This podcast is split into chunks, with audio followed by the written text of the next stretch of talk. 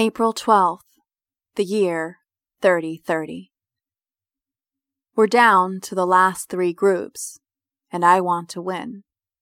Of course, I want to win, despite of the fact of who's on one of the other teams. I can taste victory, and it's tinged with my own ruthlessness. Our team is down only one from 5 team members. We've lost only Aileen, which isn't bad for a mission this hard, and we make it to the final destination, 4 of us, completely unscathed. A long, tall fence surrounds the 3-story house. It's white picket and more than 7 feet tall.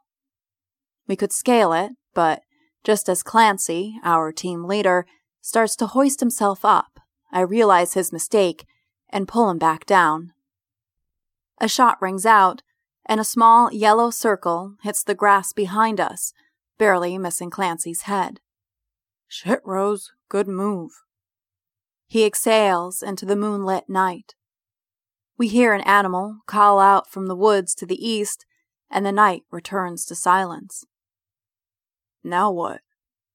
He looks at me, passing the baton, an unspoken handoff of who is to lead the final charge. "Well, it's one guy, if we trust what Rustin said." Rustin is our mission instructor, and he said, "One guy. Go take him down. No further instructions beyond that." We should be able to trust him, right? Layla, starry-eyed like most of the other recruits, and just as young. Most of them look like children, if you ask me. If sharpshooting is part of his M.O., I'd say he's a lone wolf, possibly a serial killer. "You would know all about that." Clancy smirks at me, and I exhale sharply. Layla looks at Clancy, and then at me, like she has no idea what's going on. "She took down Ronan Kane?" Clancy says this, like it's the most obvious fact on Earth. "She took down who?" Poppin, the last member of our remaining quartet, who stayed quiet for most of the night, asks suddenly, with interest shimmering in his eyes.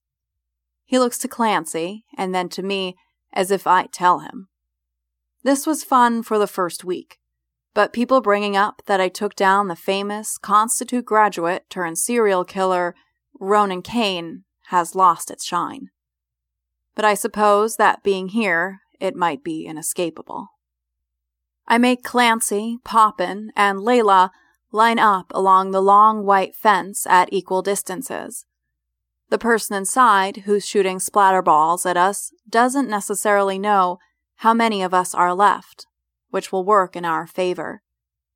As I duck down by the edge of the fence, I can smell the wet earth, feel the grass brushing up against my ankles.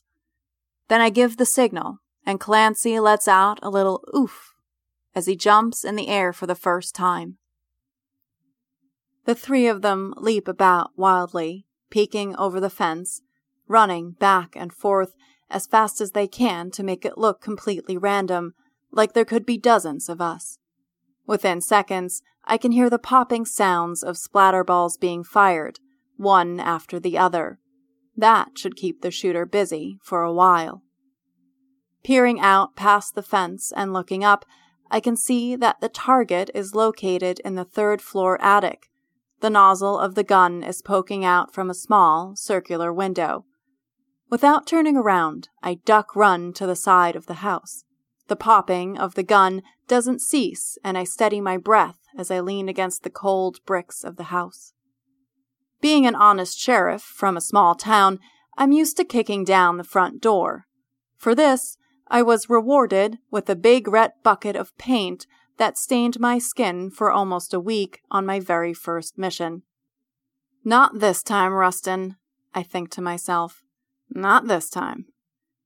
I start walking around the house, quiet as a whisper in the tall grass, between the wall and the tall bushes that surround the building. The house isn't as big as it looked during our initial approach. It's taller than it is wide. Every floor must only have 2 or 3 rooms. A trellis hangs from the western side of the house. but it looks new, like it was just attached days ago. I dismiss it as a trap and keep going, rounding the back of the building. Then I trip over something small and hard and tumble onto the lawn. Small rocks scrape against the palms of my hands as I catch myself. Shh! I swallow my words, trying to stay quiet and start moving my aching palms along the ground, trying to figure out what tripped me up. After a few moments of searching through the dark, like a drunk who's dropped their cubics at the bar, my fingers close around something round and cold. A latch, I realize, and pull at it as hard as I can, a flash of anger in response to the pain on my palms. Through the almost silent night, a loud creaking escapes from the hatch, and the popping sounds of the splatterball rounds stop. I gasp as I realize my mistake. There is no time to think. Before I can do anything else, I slide into the dark open square that now gapes open before me, land on solid ground, and then, as gently as possible, grab the open hatch door and heave it shut behind me. It's pitch black. But then, the following thought comes. It's pitch black, and you were so loud the shooter now probably knows you're in the house. A third thought, bumbling and urgent, shit, get upstairs, now, shit. After a few stumbling steps, I find that there are stairs that lead further down into what I'm assuming is the direction of the main house, into what I'm assuming is the basement. Running in blind is going to earn me a lecture by Rustin, I realize, and honestly, I deserve it. Hope of my team winning the mission is slowly dying, and I am already picturing myself buying round after round of apology beers to make up for my blunder. For a few moments, I hover at the base of the steps, waiting for a door to swing open and for us to lose. But nothing happens. Maybe the guy upstairs didn't hear me after all. Maybe he thought it was something else. I have traversed about half of what I believe to be the basement, aimlessly waving my arms out ahead of me, hoping to come upon a staircase or ladder, or really anything at this point, when I hear it. The latch from outside the house opening. It wouldn't make sense for any of my teammates to come in after me, and so it must be someone from the other teams. At this point, I have no idea how many are left. I know that all of the Delta team was taken out when we saw them cross the field ahead of us, about an hour ago. They brazenly strode in, thinking the open space was safe, and just as soon as they landed in the pits dug as traps, we passed by them, wide grins plastered on our faces as they looked at the ground, waiting for us to be gone. Alpha team has at least 3 members that made it past the field, and maybe even to the house. Trellin, Pompey, and Liam, if I remember correctly. Beta team has probably lost at least half their members, but Croy and Stella are strong, so my cubics are in them making it at least as far as the house, though we didn't see them again after we made it past the field. Holding my breath, I try to figure out where the other person in the basement is, but they must be holding their own breath because I don't hear a thing. Then a flicker of light blooms like a tiny halo. That cheater. I almost cry out, but catch myself. If this person figures out where the stairs are, I can follow them and then turn them in for cheating when the game is over. And Gamma Green for the win. I smile to myself in the dank darkness. While the halo of light starts to move around the basement, a sphere of brightness so small that I can easily avoid being seen, I try to make out the face carrying the flame. But only the chin is illuminated, the fire making it strangely red and translucent. I slowly circle the light like a praying animal. At the other side of the house, a ladder comes into focus, leaned up against the wall of the basement. The flame is extinguished, and I can hear the grasping of ladder rungs, followed by the creaking sound of ascent. The ladder is short, and a bright square appears soon above me, shining brightly, and then disappears. But in that short moment, I can see who the man is as he crawls out onto the floor above, and an urge moves through me, an urge outside of this mission. After waiting for a full 2 minutes, I make my way to the ladder and quickly climb up. Within seconds, I find myself in a bright kitchen. Dirty dishes line the counter, and a strange smell comes from one of the cabinets. The houses we run our test missions in are usually borrowed from some local, and they don't tend to clean up before we come in. I resist the urge to open the stinking cabinet and close the hatch to the basement. Then I slowly walk through the door and into a short hallway that leads to another room. From there, I can just make out the man from the other team, the one who cheated and used an unauthorized tool for this mission. But as I watch his back as he heads up the stairs, I wonder if I'll actually be able to turn him in when the mission is over. Silently, I creep up behind him and upstairs to the second floor. Plush carpeting covers the floor in a faint, ugly yellow. My boots sink into it. The first room is a bedroom, and I take cover behind the bed to think for a minute. If my orientation isn't thrown off too much, I am now directly beneath the shooter in the attic above, and just as I realize this, I hear footsteps trail across the room above me. Is he out of ammo? Is he going to get more? Is he coming down here? Suddenly, something warm and soft wraps itself over my mouth. Before I get a chance to scream, someone bear hugs me from behind. I'm about to elbow my attacker into the ribs when he says, "Harper, it's me." I exhale deeply. "Liam, you scared the shit out of me."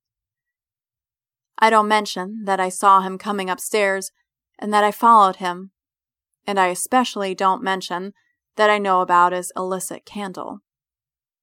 Before I can think about it too much, he's kissing me hard on the mouth, and I kiss him back. This is new. This us, this Liam and I-ness. Only a week since we locked eyes during the last mission, both of us gunning for the key hidden behind a mirror. Only a week since we recognized each other as kindred spirits, spirits of reckless daring and a similar strangeness that pervades both of us, that makes us want to win, that causes our recklessness, something from our past that we don't speak of when we're alone. Every moment alone is precious, since we're kept so busy in the program. So even here, in the midst of a mission, we can't help but tear at each other for a few minutes. "I missed you earlier during dinner." "Sorry, I had to study," he whispers in between kisses. We laugh for no reason. There's more kissing until we just face each other in a loose hug. "You want to go take this guy down?" It's pretty dark in the room, but I can tell he's grinning from the sound of his voice. You know I do. I hold my hand up for him to grab and pull me up to him, but he must have not seen me, because instead Liam turns and walks out the bedroom door in one quick movement. And then he closes the door, and I can hear the key on the outside turn in the lock, with me still inside. For a moment, I'm awestruck. Did Liam just distract me on purpose? To get a leg up on the mission? I want to say I understand that I would do the same, but despite the burning in my gut that makes me want to win, I wouldn't do something this callous. It hurts, and I feel so stung that I can't move. And for several minutes, I just sit there in the dark, waiting for it to make sense. But then I get angry. Not only will I turn him in for cheating, now I want to win the mission despite his betrayal. The bedroom I'm in has a window, just below the window from which the shooter was poking his gun out of. While I'm rifling through the chest at the end of the bed that contains random articles of clothing, I can hear sounds from upstairs. Liam must have made his move. Loud banging thuds pound through the ceiling. It's the sound of a struggle. It's impossible to tell who's winning, but just the same, I start tying together 3 of the pairs of pants I find, leg to leg to leg, until I have a long rope made of thick pant legs. Then I search for something heavy, and finally tie the man's leg box I find under the bed to the end of my makeshift rope. The thudding upstairs stops, and I hear footsteps moving overhead. Before I make my move, I lean out of the window to look up, and lock eyes on the gun's barrel, back to poking out the window and taking aim at my teammates. I guess Liam didn't fare well in the one-on-one with the target. I leave the rope by the open window, stride across the bedroom, take aim, and kick open the locked door to the bedroom. The effect is as I'd hoped. The door cracks around the handle and disengages from the frame. With another hard kick, I smash the door open, and it hits the wall outside with a loud bang. Then I stride back to the open window. Footsteps move quickly from above me. I pick up the leg box, tie to the pants rope I've constructed, and cradle it in my chest as I lean backwards out the window. I hope whoever lives here doesn't need electricity in the near future. In my head, all of this seemed like a good idea. But now, as I'm staring up and rearing to throw the leg box up and into the window above, it's starting to feel a lot heavier than before, and I really only have one shot. If I miss, the shooter will be in the bedroom before I can make my escape. That, or the leg box, will come right back down and take off my head. Taking a deep breath, I line my palms against the back of the leg box, and then I heave it as hard as I can up and into the window above. There's a clattering sound as it hits the floor above. Hopefully, the shooter didn't hear and double back. I make a note of conducting my missions more quietly. But it's too late now, I realize, and I give it a tug. It might hold my weight, but probably not for long. I tug again and can feel the box grind against the wood floor upstairs. Then it stops. Maybe it got snagged on something up there.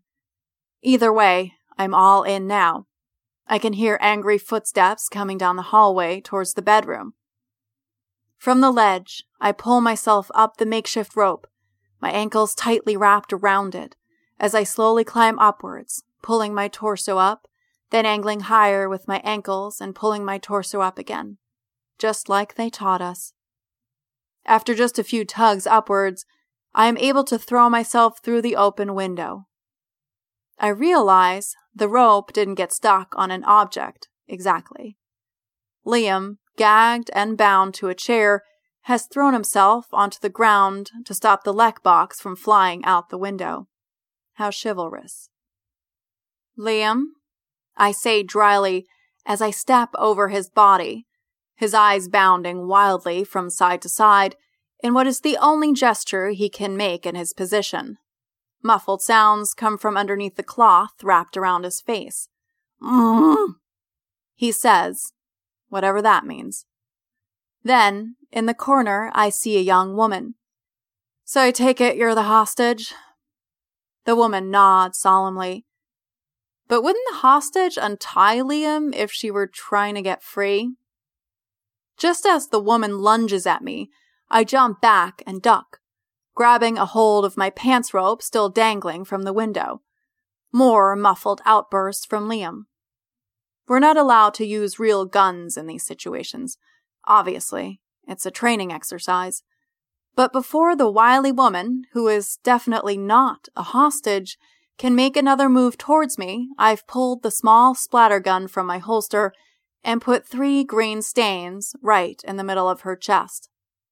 "Ouch," she says, but doesn't seem too disappointed. Sitting in an attic all night is probably not her idea of a rip-roaring good time. "You the accomplice?" I ask her, but she shakes her head. "Hostage that fell in love with her captor," she says, and then sits down in one of the ragged armchairs. Speaking of captor, the shooter suddenly stands in the door of the attic. My plan was to sneak up on him and take him alive, but my splatter gun is already drawn, and so he, too, gets 3 bullets to the chest. It feels a bit anticlimactic, but either way, Gamma Team wins, so I won't complain. I untie Liam, and as soon as I take the gag off, he tries to apologize by saying he helped me in the end.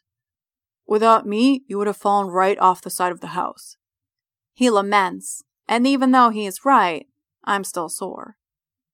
"And I appreciate that, but I don't appreciate certain other shit you pulled tonight." My voice is cold, sterile, as I tie green ribbons around the wrists of my captives like their handcuffs. The image of Liam using a candle in the basement flickers through my mind. But for some reason, I don't bring it up, and I don't think I'll turn him in either. The truth is, I like him too much, and I won either way, so what would be the point of getting him benched for the next mission? The guy who plays the shooter, one of the other instructors at the Constitute that trains in battle tactics, murmurs something to me, but I've only been half paying attention. "What?" I pull the knot tighter around his wrists, the soft bow falling across his fingers. "I mean, I know I'm only playing the serial killer in the scenario, but you want to grab a beer or something? Maybe you'll try to get in my pants after." He grins meanly, and I realize he's serious. I pause for a moment. He's supposed to be an instructor. Is he even allowed to say something like that to me? Are you fucking kidding me right now? My body feels hot, my skin seeping out anger. This is another downside of being at the Constitute. Unlike the people on the outside, they've read the report of how I took down Ronan Kane.